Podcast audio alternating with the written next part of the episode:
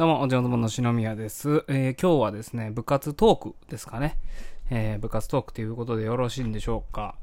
えー僕はですね、えー小学校の途中ぐらいから、高校の3年生までですね、ずっともう一筋でございます。サッカー部。サッカー部でずっと過ごすわけなんですけれども、まあこのサッカー部の思い出、えー語るとですね、まあいろいろあるんですけれども、まあまず何と言ってもですね、えー僕、こんな顔しておりまして、まああの、いわゆるですね、フォワード顔、点取り顔なんですよ。はい。なので、えーまあ幼少期からなんかフォワードに行くことが多かったんですけれども、まああの、フォワード顔のくせにですね、足が、あ人並みか、あややそれより劣るぐらいの足の遅さでして、いや、お前足遅いんか？みたいなことが結構ありましてですね。えー、うん、それで、ちょっとですね、あの、サッカー的には損しているところはあったと思います。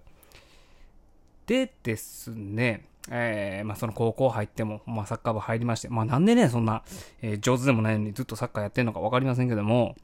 えーサッカー部入りまして、まああの高校でね、やっぱレギュラー目指すために頑張るわけなんですけれども、ま高校2年でですね、えお笑い芸人の養成所、松竹芸能の養成所に入ってしまっ、えーますますそのレギュラーへの道が遠のくんですね。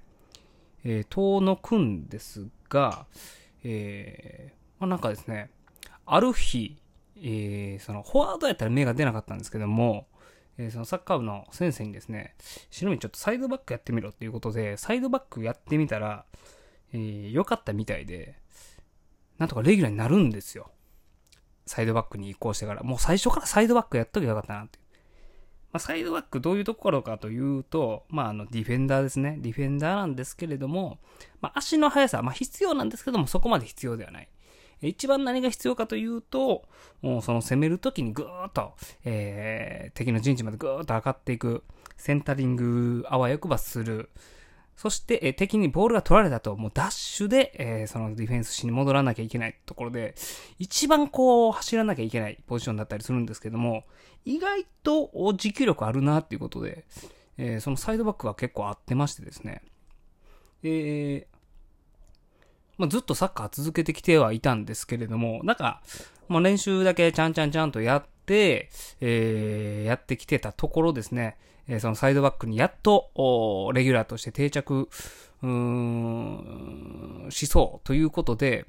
初めてですね、そのサッカーの勉強をするんですね。なんかビデオ借りて、えーいろんな人のプレー見たり、あと本買ってきて、ブラジルの戦術はこうだとか、えーそのサイドバックは上がるときにこういう風に上がって、守るときはこういう風に守ると、えー非常にいい、え現代のこのブラジルサッカーでは、えそういう風になってるとかっていう風に勉強し始めると、ますますこの、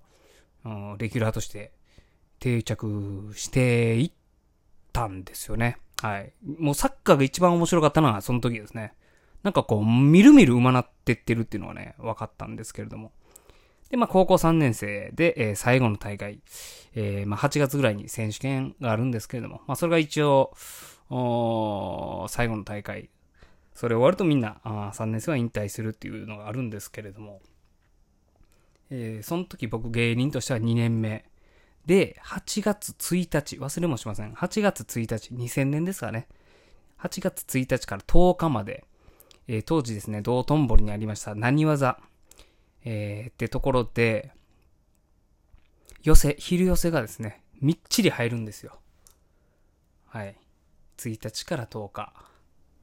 えーギャラ、ギャラ1本何バッターかな。10日間出てのギャラが3000円やったのは覚えてるんですよ。アルバムを1枚買うたんですよ。はい。ニューヨークシティボーイズの、えーアルバムを買ったんですけれども。ってことは、1日300円、1回150円ってとこですかね。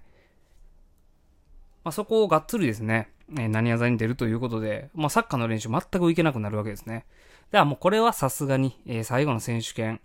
えー今まで頑張ってきたけれども、こんだけ抜けてしまうってことは、もうレギュラーなんか無理、到底無理やなっていうことで、えーまあ最後の大会諦めてたらですね、えーその顧問の小川先生という方が、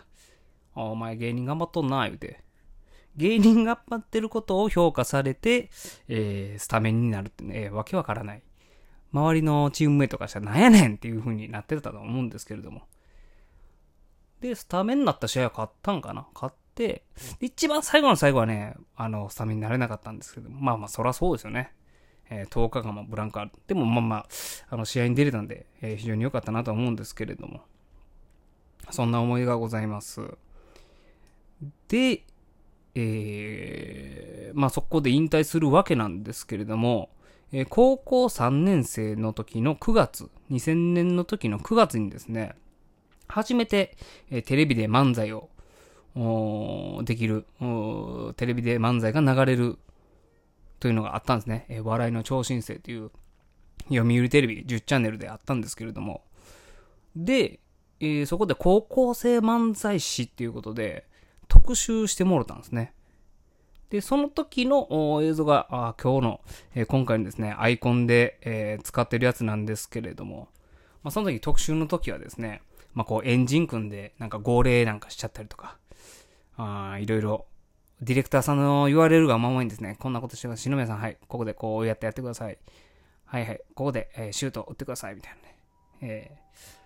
ー、なんかこう、キャプテンでもないのに、キャプテンみたいな感じで、えー、演出してもらったのが、恥ずかしい思い出として残っておりますけれども、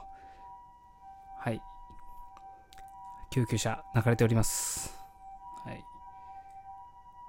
なんかこの家ね、ほんま、いいとこなるとね、結構救急車、救急車の音鳴ること多いんですよね。そんだけ運ばれてる人が多いってことですよね。これどんどん近づいてきましたね、これね。